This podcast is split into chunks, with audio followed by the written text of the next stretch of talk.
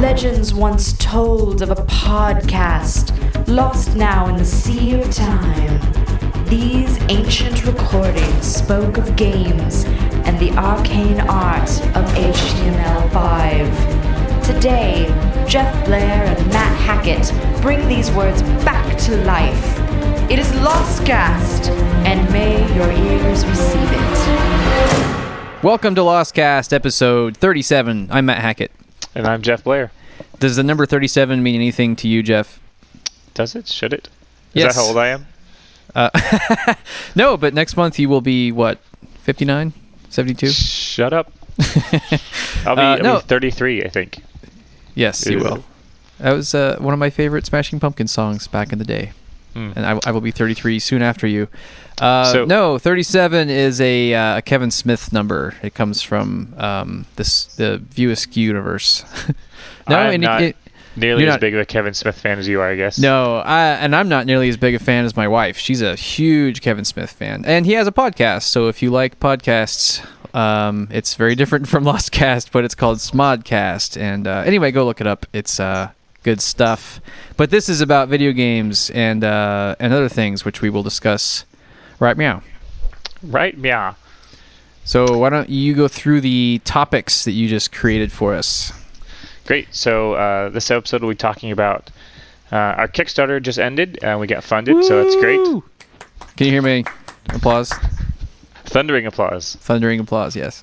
Uh, we're going to talk about how we plan to distribute our alpha builds uh, on the Humble Store and also fill our Kickstarter backers on Humble Store.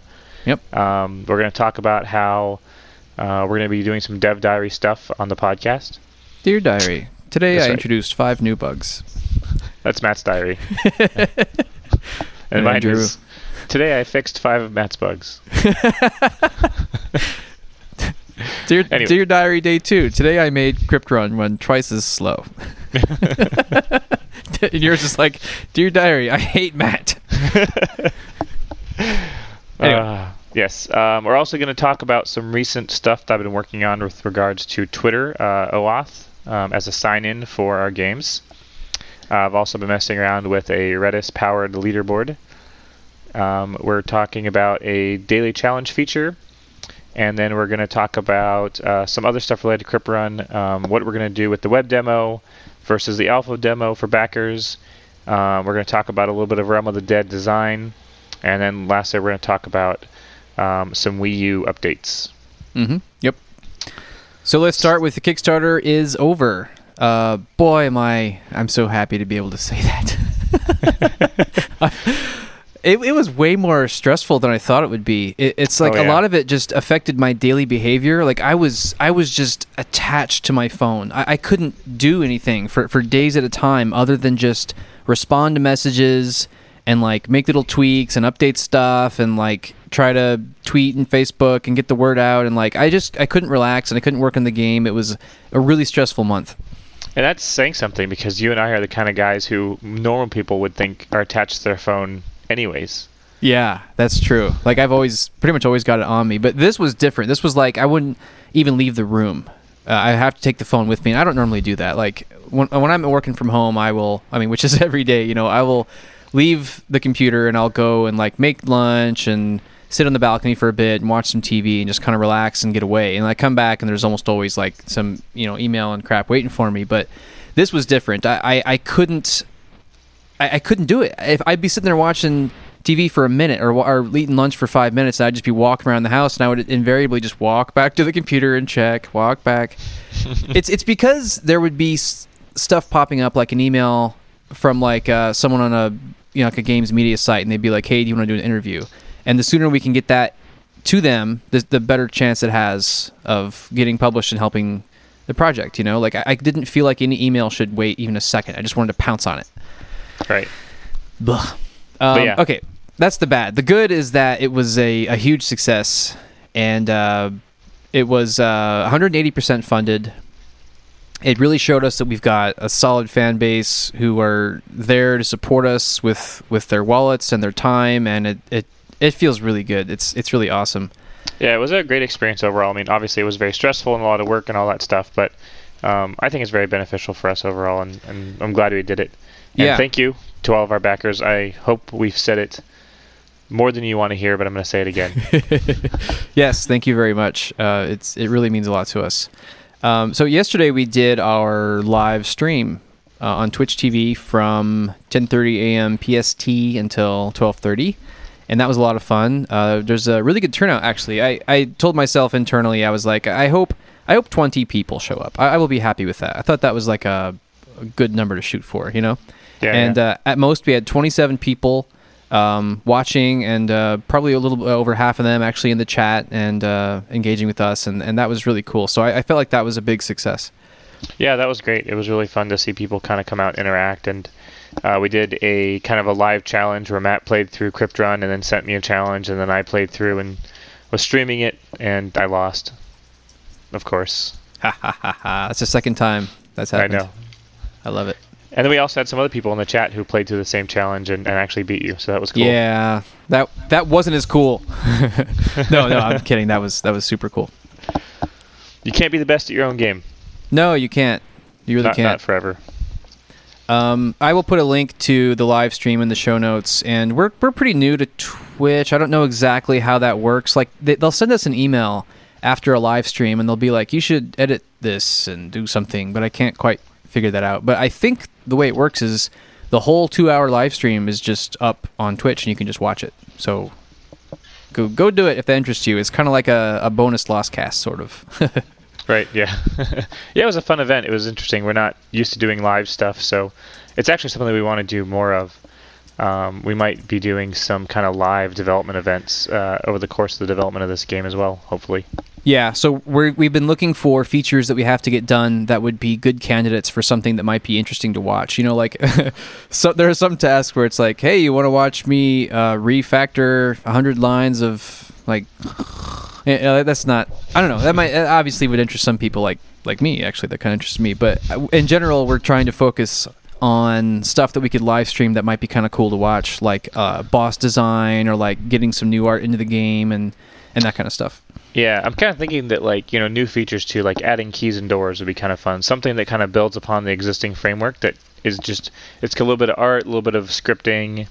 Uh, maybe Right. it gets into the architecture just a little bit, but nothing where you have to slog through like you know really hardcore amount of JavaScript. Yeah, and a lot of it is about understanding too, because like if you're a programmer, you know that in order to really grok what's going on, you need to have kind of like an like your own interpreter in your brain. And so if you don't have a good understanding of what all the rest of the code does, it's really hard to understand what's happening on the surface. So watching, you know, watching like deep architecture or, something might be just kind of like uh, you can't thoroughly enjoy it because there's not enough context, right? Right. But something on the surface like hey we just added bombs to the game or like you know here's a new boss you can play like that's that's right there on the surface easy to understand like i don't know hopefully fun to play and witness And I think that the scripting stuff is a little easier to understand too because it's kind of isolated, right? It builds Right. upon this API, and you can kind of understand that this API abstracts a lot of the magic. right So a boss a boss script might say like, "Oh, move to this location," or throw a projectile at the player, right and you don't really Uh, need to know exactly how that's implemented. i think ano- i was just thinking about, this actually another really good candidate for live streaming would be the um, all that artwork i'm going to have to do for the uh, the hundred dollar backer reward Oh, interesting. Uh, so basically, if you're not familiar, um, if you backed Crypt Run for hundred dollars, you let's see. Uh, I will draw a picture of you and put it in the in-game museum, and we have let's see, one, two, three, four, five, six, seven, uh, like a dozen of those, and I think that each one will probably take a, probably about thirty minutes to an hour is what we estimated. So that might be a fun thing. Is like just one by one, kind of get the picture, put it up there, live stream it, and I don't know. That sounds kind of neat. That does sound fun. You can kind of talk it out as like, "Oh, here's how I'm going to approach this person's picture or whatever." Yeah, uh, that'd probably be really fun for that person. At least I hope. Um, I'm looking forward to doing my buddy Dave's uh, because I think I'm going to do him as a Viking, unless he has specific requests or something. But Nice. that sounds fun. I actually I saw know. something. He was speaking at some conference. and They did a Viking mock-up of him. oh yeah, that's that's why I thought of that. I thought that was very appropriate. Oh, It's like he is. He's like a modern. He's like a Viking that was born in the uh, the wrong uh, era. Right. like he should have been born like I don't know when when did Vikings when were they a thing? Was that like 1200s? Just whatever. Man, my ignorance keeps getting exposed on Lost Cast. I gotta, I gotta do better to hide my ignorance. I didn't do very well in history. Uh, so yeah, the uh, Lost Cast will be used uh, as a uh, a Crypt Run dev diary for the next, at least for the next two and a half months while we're working on Crypt Run, and That's we're right, gonna try to do uh, try to do one one every week and maybe post videos and stuff as well. Yeah, we're gonna hopefully go over all the stuff that's happened um, during the week and what our plans for the next week are, and talk about the new alpha build that's going to go out each week. Um, so there should be a lot to talk about dev diary wise. Right. Um, so hopefully that'll be interesting. Um, this week uh, we can start off by talking about some of the interesting stuff that we've been working on uh, with regards to Crypt Run. Yep. So uh, one thing that I've been tackling is some server-side stuff because um, we've always kind of wanted to get some multiplayer aspects into our game, um, and there's been you know a lot of barriers to that just because it's an enormous amount of work and it requires having a server in most cases. And so the Challenge a Friend feature was really our first foray into kind of making our game more social, right? Um, and that was actually a great feature because it didn't really rely on any kind of server. All you had to do was send a link to someone else and they could play the same uh, dungeon that you just played. And that was a really great first step. But I think that uh, really we want to go down a road where there's some kind of like persistent leaderboard or something where um, you can actually see your progress against other people, not just at the end of a run. I think you talked about the actual implementation in a prior Lost Cast, didn't you? Of how the random number generator works, or no? Yeah, I believe I did. Yeah. Okay. Uh, so just a quick refresher. It's it's basically a seeded pseudo random number generator in JavaScript. And so let's say I play through Crypt Run, uh, it'll it'll store my seed in the challenge URL that you'll send a friend. So you, that's how you both get exactly the same game without sending like tons of game data and having to have a server that has that stores the data and all that. Right. Um, but we do want to actually have some server involvement, and just so we can power some in- more interesting features like leaderboards or something. Yeah. Uh, so one of the things I've been working on is is Twitter OAuth um, in our games because one, Matt and I are big Twitter users, and their authentication API is actually really really simple. Um, So if you're not familiar with uh, OAuth, it's it's basically like if you've ever signed in to a website through Twitter, that's that's what that is. You'll say like log in with Twitter, and then it takes you back to Twitter, and Twitter will say like, do you want to give this application access to these parts of your profile? And you'll be like, yeah, and then you're logged in, and there you go. right. But just FYI. Um, so I've actually started implementing that um, uh, in our games, and so far it's just allows you to sign in, um, and then we like you know store a cookie in your session, and we know who you are, and then we can uh, basically send high score requests to our leaderboard uh, using your Twitter ID, and then we'll show your Twitter username and your avatar on the leaderboard or something. And the reason we chose to do that is because, you know, years and years of web development has taught taught us that rolling your own user authentication system is a bad idea. It's it's not just that. It's like it's not fun for us. Like some people I know because I, I I personally know people like this. They're like, oh man, I really want to roll out this new authentication system. It sounds so slick, and, and I get it. And I, I I I was there at one point in my life, right? But but these days, like I've done that. I don't know, three to five times in my career as a web developer. Like the authentication stuff, I'm sick of it. I hate it. It's awful. Not my doesn't float my boat, you know. Uh, I kind of get into it, but at the same time, I also realize that it takes a lot of work to get right. And like for me, it's mostly I don't want to be on the hook for user security. I want to Yeah. defer that to somebody else. Like I want Twitter to take care of making sure that they store your password in the correct format, and they're not emailing it to you, and their database isn't getting hacked, and like whatever else. You know, Yeah. if if our database gets hacked, all you see is Twitter user IDs and scores. Like who cares? One of my first experiences ever was I wrote a uh, a complete user authentication system, including a forum and everything, private messages, like the whole lot. For uh, my very first website ever was called Palette Swap. Back in the day, it was just like a little gaming thing. The overall concept for it was you could log in and you could you know just contribute to the forums and stuff. And there's reviews and whatever. It was just like feature creep everywhere, you know. But the primary thing was you can upload graphics for a game, you can upload code for a game, and you can upload audio files for a game. So it was kind of supposed to be this collaborative software, but like I don't know if like if I made that software today, it would be stupidly simple, and it, you know what I mean. But like back then, it was just this crazy like.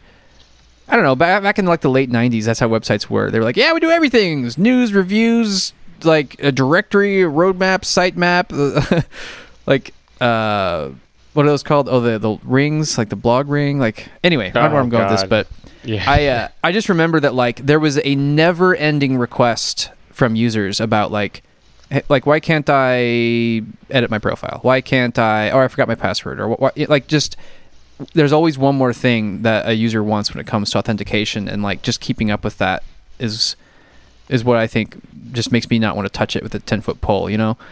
I I'm in the same boat. Yeah, it's like all the maintenance and security around it. Like the actual coding of a user authentication system is not super dull. It sounds kind of fun to me, but yeah, the maintenance around such a feature is extremely unfun.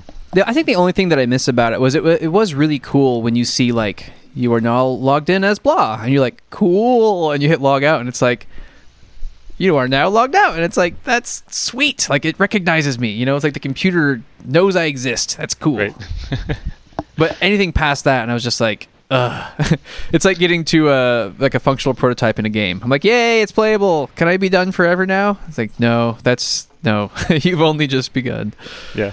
Well, Yeah. now we have that exact same feeling um, in Gin, and uh, it only took a few hours of work with Twitter Yep. and OAuth and Node.js. Oddly, right now, if you go to cryptrun.lostdecadegames.com, you can play Crypt Run logged in as yourself for no reason.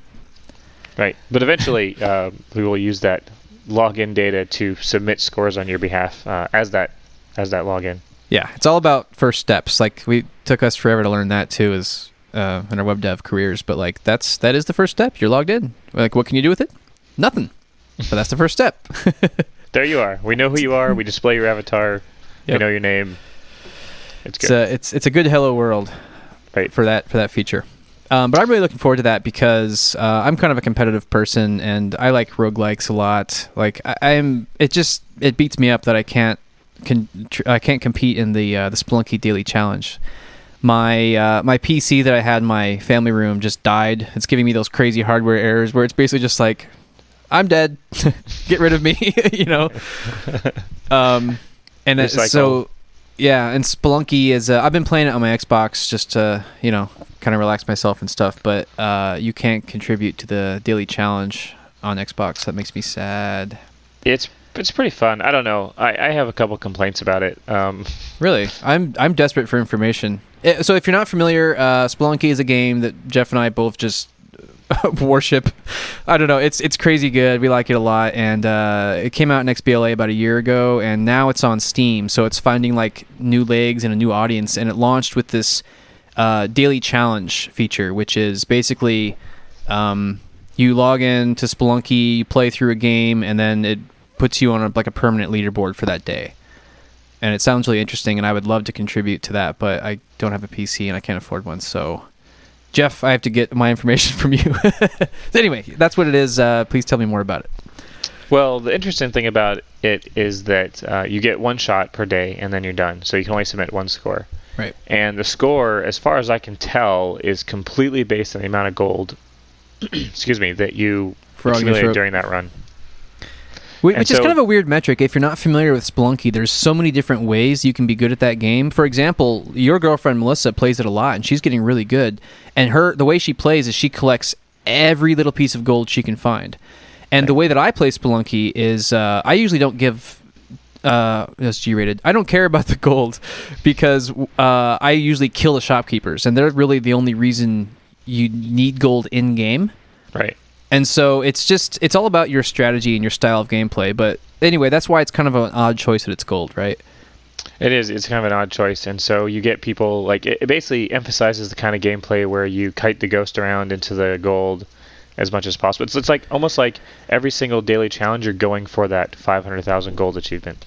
Yeah. So if you're not familiar with Spelunky, um, there's a ghost that appears in a level if you're kind of taking your time and, and you take too long. Like it's it's a soft limit. You only get two or three minutes per level before this ghost comes after you, and you you can't avoid him. You really just have to run.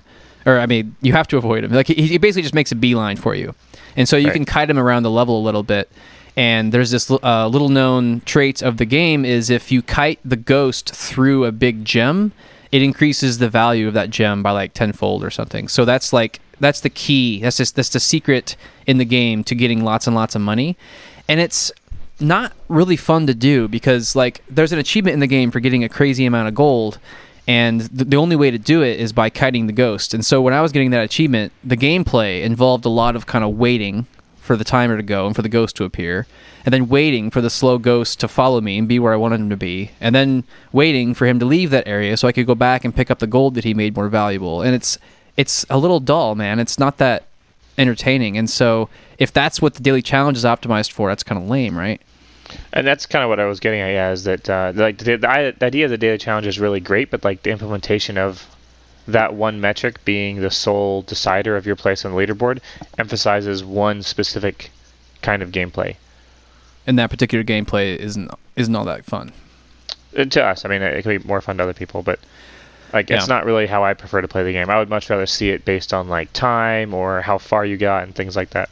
What about like how much of the world that you explored, or like uh, may- maybe things that you kill are worth certain amounts of points, and shopkeepers are worth a ton? Like I would love that because I just just based on the way that I play the game, I've gotten quite good at um, shopkeepers, and I bet most people haven't. You know, that'd be a great think- way for me to compete. Is if shopkeepers were worth a lot of points. Or if maybe there's a different goal every day, right? Like today's goal is who can get the most gold.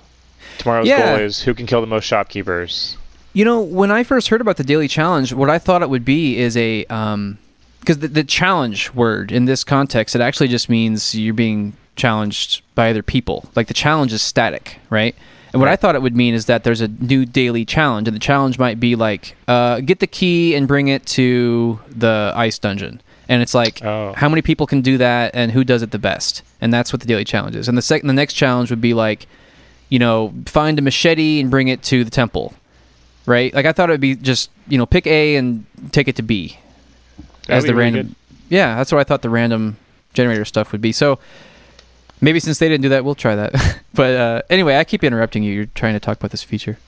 Oh, anyways, I, I guess so. The, the whole point is that um, it's a really interesting feature that adds some kind of social context to the game, but I feel like it could have been done a lot better.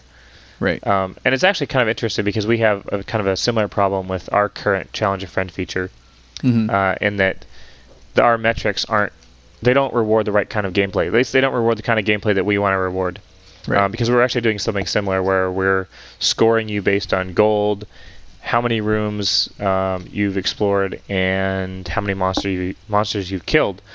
And the problem with those metrics is that they encourage grinding, right? They encourage you to Yeah. stay in the dungeon for as long as possible, get as much gold, you know, See round every up as single many monsters. room. Yeah, Yeah, kill totally like- Like uh, pull pull all the zombies that you can out of graves, which that's probably not the most fun gameplay. It encourages you not to spend gold because the way the gold's calculated right now, it's how much gold did you have at the end of the game. And so if you spend any of that gold at shops getting better items, then you have less of a gold score. Yeah, and that feels wrong because it's it's fun to collect gold and it's fun to purchase stuff with that gold. You know, like we should uh, encourage that. Right. And so I think that we're going to change some of the metrics uh, of our challenge to be more in line with how we want people to play the game. Yeah. Or at least reward the things that we. I mean, you, you can still play the game by exploring every room and getting as much gold as you want, and maybe that'll contribute to your score. Um, but we really want, you know, did you complete the dungeon? How fast did you complete the dungeon? I would love it if so. You know how your girlfriend Melissa's strategy is to get all the money in the world, and my strategy is quite different. That'd be cool if we could still compete, you know, with those different strategies because of the. I guess the downside is you'd have to have this kind of elegant like system of weighing Right. the different accomplishments that each person had in their playthrough. But that'd be kind of cool, is if even different strategies can totally compete against each other for score. Yeah, the balancing would be kind of tricky, but I don't know if it's not doable. You know, I think Yeah. it's just you know you have a big bonus for completing the game at all, Right. and then you have a big bonus for or some kind of bonus for how long it took you. But Right. then you also have bonuses, smaller bonuses for how many monsters you killed. So if you kill an obscene amount of monsters and get an obscene amount of gold, you know maybe that brings like it offsets the time that you took Right. or something. Yeah, that'll be interesting. Um, that'll be kind of a work in progress for a bit, but uh, that could that could be really big because we haven't really had a multiplayer game yet, and uh, multiplayer is really how a game spreads. I mean, what's more powerful than you've never heard of a game before in your life, and then a friend of yours who you really respect is like, "Here's a challenge. Go go play this." You know, like that's powerful. It is powerful, and I really like our challenge a friend feature, but I think it needs a little more. You know, that's Yeah. where this leaderboards idea is coming from. Is that I think we want some way, you know, of having a little bit of persistence, so that someone can say like, "I'm the best at this, at this Yeah. thing," and like. Uh, that just has a little more weight than like, oh, I se- sent my friend a URL and he said he didn't beat me, or he said I- he beat me, maybe he didn't. Like, who knows? Yeah, I would love to see that. I would love to see a Crypt Run leaderboard where it's like maybe it's a daily thing or whatever. But anyway, I, it, it's it uses Twitter and it links off to your Twitter handle, so it's clear who's who, right? Right. And I I want to I want to get my name up there. I want to be like, I want to challenge people. I want to be like, I'm first place right now. Beat that, beat that chumps. Try it. Right. You know, and I'm sure someone will, but that'd be super cool. And it's kind of a more persistent challenge, right? Like you're saying, "Here's my score. I'm up here. I'm number one. Like, see if you can dethrone me." And so it's uh, it scales better than sending a daily challenge or not a daily challenge, but sending a, a challenge request to all of your friends. Yeah, So that'd be cool. Um, and one of these days we'll have an original idea that isn't just trying to mimic um, Spelunky. Someday. Well, we're not really trying to mimic. I think we're trying to take what they've done and, and adapt it to our own game, which is different, and also improve it in ways that we think would make the feature better. Yeah, I just uh, I'm aware that we're incredibly inspired by Spelunky and like I mean so much of Crypt Run's design is just um, I mean it is it's Zelda meets Spelunky and um, you know I don't know we just we love it and we look at it for inspiration a lot. It's not a bad thing. It's just I don't know. Someday I want to be I want to have a really original idea. You know, I, I guess everybody wants that. Yeah. Well, I don't know. I think that in the game design world, there's really nothing wrong with taking bits and pieces from other game designs and remixing them in your own way. That's true. Yeah. I mean, that, that happens so often, and I, I personally don't think there's anything wrong with that. I mean, that's that's been the basis for many, many, many games. Yeah. You know, there was an interesting article on Gamasutra recently about that. You know, and it's like what uh, it kind of comes down to communication, right? Like, what's the easiest way to describe a game to somebody? Is it's like X with Y. Yeah. Right. Yeah, that's Like, true. It's like Metroid meets Fez or something, right? Like I don't know. Oh, I would play that. I, I, I played Fez, but I couldn't get into it because I'm not really an exploratory type of person. I, I will totally. kill things. I want to. Oh, I want combat. I want something more. I, I want the. Uh, I want the chance to demonstrate my skill. That's what it is. I think. And Right. with Fez, like what. I, I didn't feel like I could demonstrate my skill. I, I felt like I could probably explore everything if I was very patient. But yeah, I want combat. I want I want to be continually challenged, and I want to be able to be like, yes, I did it. Look how good I am. You know? In your face. Yeah, that that's what really what I was craving. Like, I would love it if uh, that sounds perfect to me. Nintendo was like, yeah, we're gonna make a new Metroid game, and it plays exactly like Fez, with the whole like 2D, 3D rotation thing. But otherwise, other than that, it's just a Metroid game. I would just, ah, I'd faint into gaming bliss. But Uh, anyways, anyway. uh, yeah. So I, I think that um, we'd like to explore some kind of leaderboard mechanic for Crypt Run, and it's a procedurally generated game. So, you know, the interesting part there is how do you tie procedural generation to a persistent leaderboard, and, and one of the ways to do that is by making sure that everybody has the same seed for a given for a given challenge. But I like to see us kind of take it one step farther and adapt it to our own game in a way that that makes sense um, and doesn't just reward gold whoring. yeah, definitely. Um, and so one of the things that we're actually using to accomplish this is uh, is Node.js on the server side and uh, Redis. At least in my initial prototypes, uh, messing around with Redis as a as a backing store for the leaderboards. Um, So, my question would be: um, I've been hearing hearing a lot about CouchDB as a good companion for Node. So, why did you choose Redis over something else like CouchDB? Uh, a couple reasons. One, uh, Redis is actually al- also another very good pairing for for Node.js. Um, a lot of the every time I've been to like a Node event uh, where there was persistence involved, uh, it was always Redis Hmm. usually. Um, Redis is kind of like an in-memory database, but they can also dump to a file. Um, so it's like extremely fast, and it's like a key value store. So it's really simple to implement. Like there's no schemas. I think Couch is actually like you know the NoSQL style of database. So I think that Right. it's kind of schemaless too. But uh, I personally don't know too much about CouchDB at this point. Um, so really, uh, Redis I went with because one, I had set it up before, and I knew how to work with it inside of Node. I knew that it was fast, and I knew that it was extremely simple to deal with uh, from a data management perspective, Nice. um, because it is just a like it, it's almost like dealing with local storage. Right. Set, set, and get. Set this key, get this key. I like that. It's very clear. Yeah, it's very clear, um, and it does have some persistence. Um, you know, and and for this kind of an application, um, I think that it's okay because you know, leaderboards in general aren't the most sensitive data, and so if there is a problem with persistence, it's not the end of the world. Um, hopefully, that won't be the case. Um, Mhm. But really, this is kind of just my first attempt at persistence. You know, leaderboard persistence in JavaScript. Yeah. Um, another reason is that I actually found this great little library uh, called Leaderboard um, that actually does just use Redis as the backing store for uh, for the leaderboards, and it kind of just gives you a nice leaderboard-esque functionality uh, with a nice API wrapped around it. I, can will give you a link for the show notes. Yeah, exactly. So look for it there. Uh, anyways, I think that, that stuff is all very cool, and I'm having fun messing around with that lately. I'm so glad that you do that because it's one of those things that's kind of always in the back of my mind. Like the, the the old web dev in me is like, "Hey Matt, you know it'd be really easy. Just set up a server real quick. Come on, it'll take it'll take one weekend or one evening." And I'm like, "Shut up, shut up, shut up! I gotta focus on the game." You know. So well, I'm I I'm glad that you do it. just your uh, your voice speaks louder than mine. Your your inner web dev. Yes. Well, I don't know. I really, I really enjoy Node.js actually uh, quite a bit, and uh, I've been having a lot of fun just messing around with this stuff. And getting the Twitter OAuth was really easy, uh, so it's kind of been very encouraging to kind of get this stuff taken care of. Cool. I'm really So- excited about that stuff. I think it could be. Uh, I think it could be huge for Crypt Run. Seriously.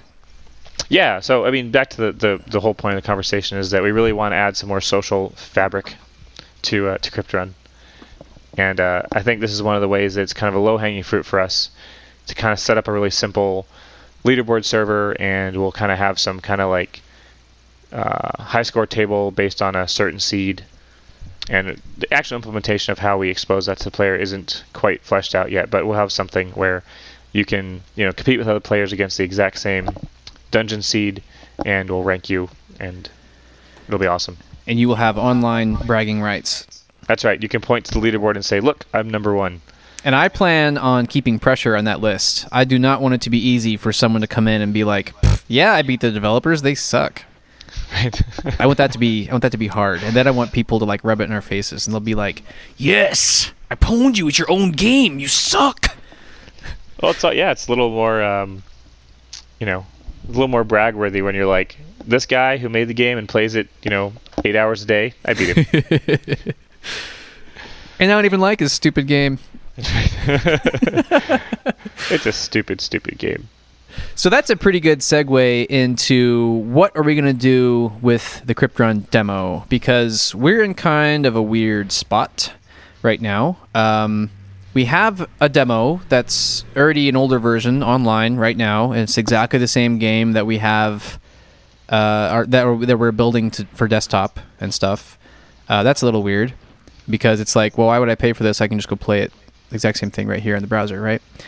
Um, and then we also have a relatively large list of people who are signed up for weekly alpha access, and that had better be worth. That had better have some value because people paid extra to get it, and thank you for that. So it seems like uh, we're going to be doing weekly builds, but we're going to keep the demo. Like, what are we going to do with the demo? Basically, we just need to have that conversation.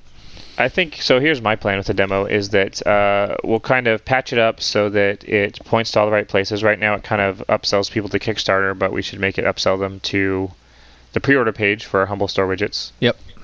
Um, and then I, I think we should just leave it as is, and it doesn't get any more actual functional or content updates. Okay. Um, and we keep that as reserved for the people who have actually, you know, paid us for alpha access. right. And then so the only way to get the current development version of the game is by you know being an early alpha backer uh, or by purchasing the early alpha access Humble Store package. Which even if you buy that, um, the Kickstarter backers still get a little bit more. They get the um, uh, silver sponsor credit. Right, yeah. So the the Humble Store widget won't get you some of the other Kickstarter rewards, but it will get you, you know, basically early access to the game. Yeah. Oh, it also doesn't get you Lava Blade, but Right. it, it does get you the, the original soundtrack. So it's it's good, but not as good as Kickstarter. FYI. So uh, I guess that kind of also comes back to the main point is that we'll be using Humble Store to distribute your Kickstarter rewards uh, for digital copies of the game for Crypt Run and Lava Blade. Right. Um, so each week we'll be updating the Humble Store uh, with a new build uh, of the game, and then theoretically all you should have to do is go to your Humble Store page and download the latest version of the game each week. We'll send out an email blast, of course, um, and we'll talk about it in the podcast about the changes we made and the new version and so on and so forth.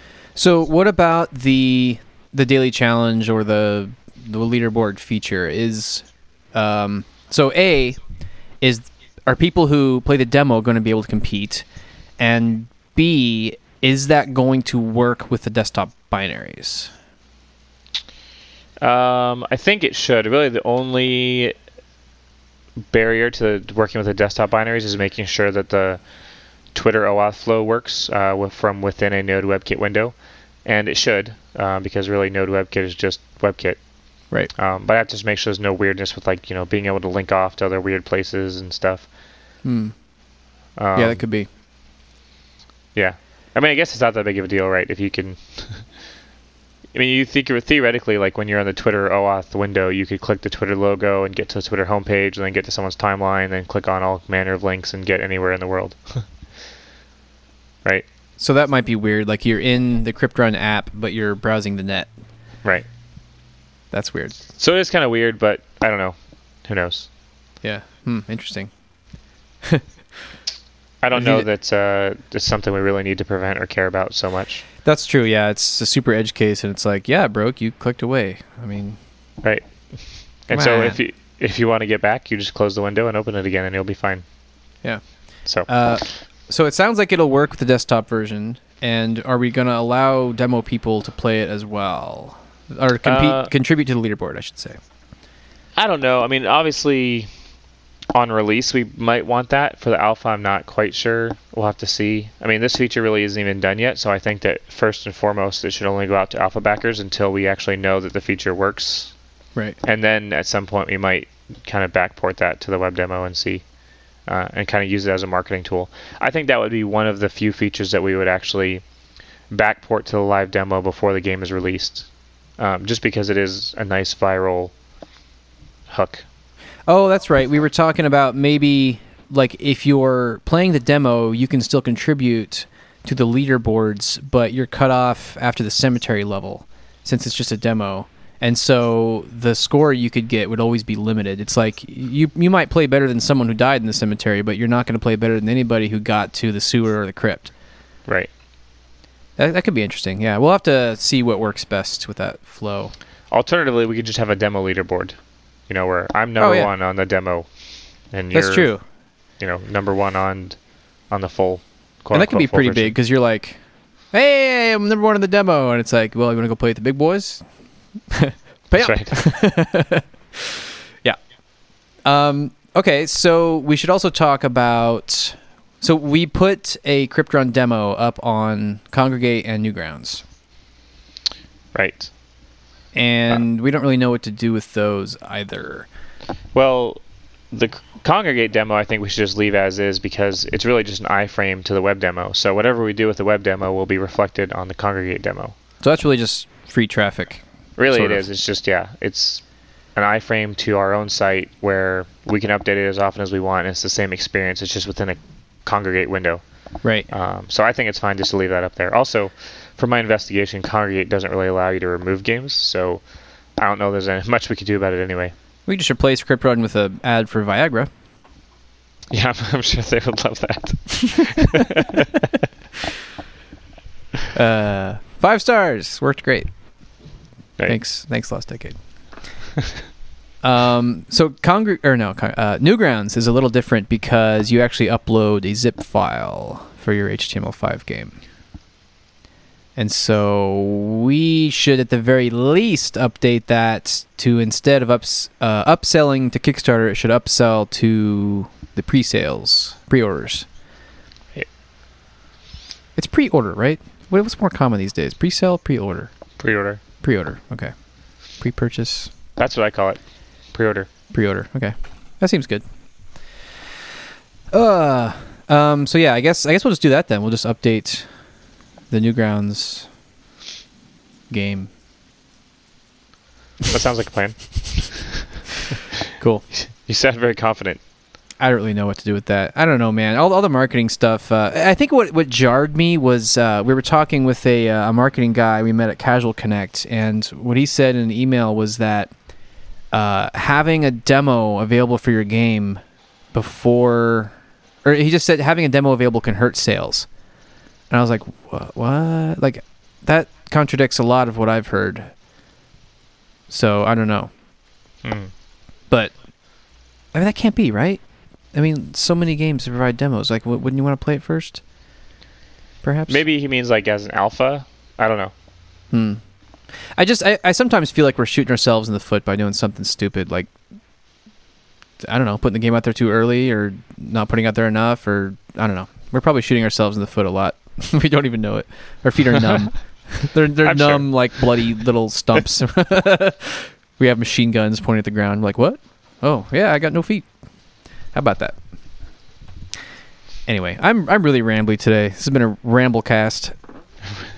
Well, it's we're kind of punch drunk after a month long Kickstarter campaign, so Yeah. we're kind of this week is like kind of uh, regrouping and figuring out what we're focusing on now in terms of gameplay design and, and getting all of our ducks in a row with backer distribution and all that other stuff. So Yeah, it's gonna be a busy week. Um, and I think the next big thing we're gonna work on is we're gonna finish the Realm of the Dead. yes, that's going to be one of our big focuses for the next uh, couple weeks. Is really fleshing that that part of the game out and deciding, you know, exactly what features we want in there and how it's going to work, uh, and how it's going to be integrated into the rest of the game and the overlaps between Realm of the Light and Realm of the Dead. So we have kind of a new approach. Uh, if you've played the game previously, you probably saw that when you die, you go into the Realm of the Dead, and it's very white, and it has basically three different types of monsters in it. There's flaming skulls, there's skeletons who throw bones at you, and there's these black shades. And we've kind of pivoted away from that, and now what we're looking at is there's basically going to be like dead or ghost versions of the normal monsters you'd see in that dungeon. So we added like a ghost version of an owl, and a bat, and a werewolf, and zombies. Zombie. Yeah. And the, the reason I like this approach is because it's actually going to build on the player's previous knowledge of the monsters. Right. So when you go into the realm of the dead in the cemetery, you're going to be fighting very similar enemies, but they're going to be harder. They're going to have extra behavior. Um, they might shoot projectiles. They're going to have more health. They're going to be faster. Um, but they'll have a, a foundation that you can predict a little bit. Right. So they're just going to be like Realm of the Light monsters plus plus. Yeah. So I think that's the next big thing for the Realm of the Dead is it needs to start to feel very fleshed out and very like it needs to feel like it has as much content as the rest of the game. And then once it's its own thing and it feels good, we'll start to do more interesting things with it and then start to interweave it with the other realm. Right. But yeah, we've got there's a lot of there's a lot of work there that needs to be done. One of the other ideas we had for the Realm of the Dead was to uh, make it so that there's this kind of um, colored system where certain projectiles are colored in a certain way. And um, if you ever played like a what's that game where you're like switching between black and white, and you're Uh, it's a shoot 'em up, right? yeah, Is it Vorpal? I don't remember. But the basic gist of it is is that you can turn yourself white or black, and when you're black, you don't want to get hit by white, and vice versa. And so we might try uh, adding something like that to the Realm of the Dead, um, where there's like three different colors of projectiles, and you're a certain color, and the way you switch weapons in the Realm of the Dead is by uh, becoming a different color, like red, blue, or green, or something. Yeah. That's one of the ideas that we have. Yeah, we thought that'd be kind of cool because the Realm of the Dead is very like white and bright and lacks color, and so we thought it'd be interesting to make color uh, very important. You know, like if something's red, that has a lot of meaning to it, as opposed to the Realm of the Light, where something might be black or red or green or whatever, and, and it's it's mostly just uh, aesthetics. Like it doesn't really imply anything about that monster's properties or behavior or anything. But we were thinking about making it making color very important in the realm of the dead. Right. Sounds Uh, fun. we're also gonna add a bunch of items and stuff and and weapons and things like that, weapon upgrades that the Realm of the Dead doesn't have right now. right. Um, we did recently add the ability to resurrect from the Realm of the Dead back into the Realm of the Living via uh, these kind of dark symbols on the ground. I learned a new word when you did that. Pentacle. Pentacle, yes. I've heard of um, pentagram and tentacle, but never pentacle. Well, pentagram is kind of very specific to a star. Right. Uh, pentacle is more of just a generic term for like a talisman or a symbol. It doesn't Cool. necessarily have to be a star or anything. It could just be some magical symbol. I also learned the word reticle, a very similar similar word, uh, back in 2010 when you first introduced it to Onslaught Arena. Reticle is a good word too. They're very useful words that I wasn't aware of. Man, Yes. like once again, my ignorance is being way too exposed on this show. I knew those words. I'm so smart. Yeah. Walking dictionary right here. Sigh. Uh, okay, so let's talk about the Wii U backers for Crypt Run. All right. So here's some context. Uh, a couple weeks ago, I guess, we became uh, officially authorized Nintendo Wii U developers, which we're really excited about. I think we mentioned that on the show. Several times probably, but Yeah, probably. I walk around, I just tell it to strangers. Hey, how you doing? I'm a Nintendo developer, and they're like, "Who are you? Don't talk to me." like leave me alone.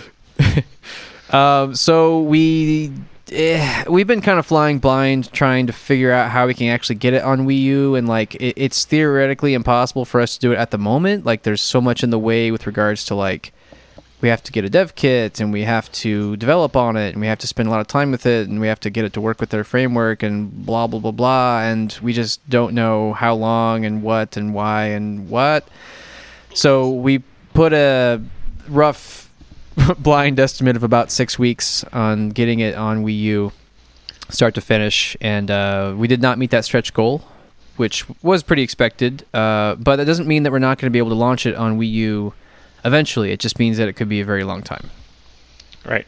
It kind of depends on you know how long it takes to get the dev kits and get approval and the time to develop it and all that other stuff. Yeah, a big part of it too is if Crypt Run is able to make money uh, while it's in alpha. Like if if it doesn't really pull in any kind of new money during the development period, and we launch it on October 31st, uh, we'll basically have spent all of the Kickstarter money, and at that point, we won't have any money left to not work on something else and just focus on Crypt Run on Wii U, right?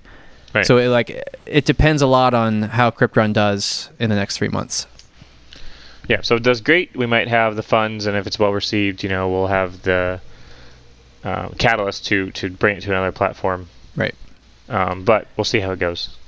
But I mean, in the, in the short term, we're focused on delivering the rewards that we are committed to, which is delivering Crypt Run on PC, Mac, and Linux. Yeah. Uh, we also need to figure out what we need to say to the backers because we have numbers. What are these numbers? Some number of, of backers. Let me look at the twenty dollar tier. So that there's like ten people right here who have given us twenty bucks, and we need to get them Crypt Run on Wii U. So we need to tell them something like we can do it, and I, I have a lot of confidence that we'll be able to do it. But like if I had to swear by a date, it would be 2015. As of this speaking, you know. right. So like like what do what do we say to them? I want to be like, thank you so much, and I'm sorry, but you're gonna have to wait a long time. Well, I mean, I think we should say that um, we're still really interested in bringing it to Wii U, and if if the money is there, then uh, we will certainly do it. But um, you know, if we can't make it work, we can't make it work because we didn't hit our stretch goal, and uh, we messaged that in the Kickstarter that the only way that it's getting to Wii is if we get the stretch. I mean, the only way we're committing to Wii is if we hit the stretch goal. Yeah, doesn't that just feel weird? Like we we've accepted money from people, but we can't give them what. I mean, I guess it says that it's like we we were selling them the chance to make the game, and they bought it, and it, we aren't able to fulfill it, and that was known and stated from the beginning, but it still just doesn't feel right to me, you know? Right. I mean, obviously, we would love to bring it to Wii U. I mean, that would we would like nothing more. Yeah, that's true. Um, Um, the upshot is, I think we'll uh, someday, you know. Well, that's the thing. We're Nintendo approved the developers, and I think that we can't not develop games for Wii U. like, it's gonna happen, right? It's gonna happen one way or the other at some point in the future, even if it means working on the side. Yeah, I mean- I'm I'm so itchy right now. Like I, I that's an itch that I that's only gonna get itchier as like as I get a PC and as I download the software for Nintendo and I use it and we get a dev kit. Like that's gonna be so itchy. I'm just gonna have to work on it. Yeah. I'll like I'll pick up a you know I'll, I'll flip burgers on the side just to pay for my time to work on Crypt Run on Wii U like whatever it takes. Yeah. So I I don't know. I think it'll get there. We'll we'll be Nintendo developers with a released game at some point because Yeah. why not? So basically, I think when I reach out to the Wii U backers, I'll just apologize a lot, and then make promises that are years long. That sounds How- like a good plan. Yeah, I hope that. I hope that So you're well. three years down the road, when we have it shipped on the Wii U, No. we'll be like, "Where's our game, Matt?" spare me. oh man. The upshot is that we want to do what's right for those backers, and so um, whatever they feel is is Fair. the best. Yeah, it's fair. I think we'll try to accommodate. Right, if they want a refund or if they want something extra that we can give them.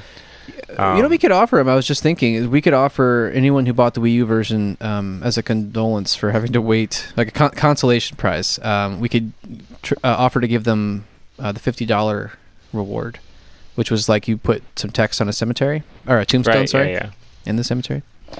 Yeah, we could do that. That sounds pretty good. That's pretty generous. I hope. Tier. I mean, because a lot of them are still getting the other rewards anyway, right? hmm Um, so I mean, we'll see. But we want to make people happy is the thing at the end of the day. So we will be as flexible as possible with with regards to that. Totally, totally, yeah. So that's all we have on the list, unless there's anything else you wanted to. Um, no, just once again, thanks to everyone who supported us through the Kickstarter. It means a whole lot to us. Uh, we're really happy to be able to work on Crypt Run for the next several months, and we're going to ship uh, an, as awesome a game as we can. Yep. Um, and I, uh, I feel like we uh, should say again a special big thanks to Joe Huckabee, who um, I would say is our is our biggest and longest supporter. In fact, I am I am right now talking into one of Joe's microphones. so uh, yeah, big thanks to, to Joe, and um, yeah, definitely don't want to uh, minimize anyone else's contributions because uh, we know that money is is relative to people, and uh, we appreciate it all. It's it all adds up and is totally appreciated. Yep. So yeah, that's Lost Cast. Uh, we'll see you next week. We'll we're, we'll go over uh, the weekly alpha build dev diary stuff. Woo, that'll be fun. See you next week.